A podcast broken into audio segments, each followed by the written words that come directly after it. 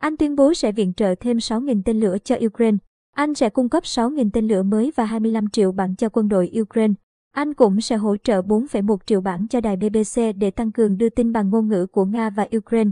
Trong cuộc họp với các lãnh đạo NATO và G7 trong ngày 24 tháng 3, Thủ tướng Anh Boris Johnson sẽ thông báo gói hỗ trợ mới, đồng thời khẳng định Anh sẵn sàng giúp Ukraine tăng cường năng lực phòng thủ hơn nữa. Văn phòng của ông thông báo ngày 23 tháng 3, anh sẽ làm việc với các đồng minh để tăng cường ủng hộ quân sự và kinh tế cho Ukraine, tăng cường năng lực quốc phòng để họ lật ngược tình thế trong cuộc chiến đấu này.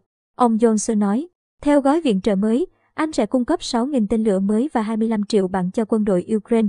Anh cũng sẽ hỗ trợ 4,1 triệu bảng cho đài BBC để tăng cường đưa tin bằng ngôn ngữ của Nga và Ukraine. Chính phủ Anh cho biết với cam kết mới, London sẽ cung cấp tổng số 10.000 tên lửa và khoản tiền 400 triệu bảng để hỗ trợ kinh tế và nhân đạo.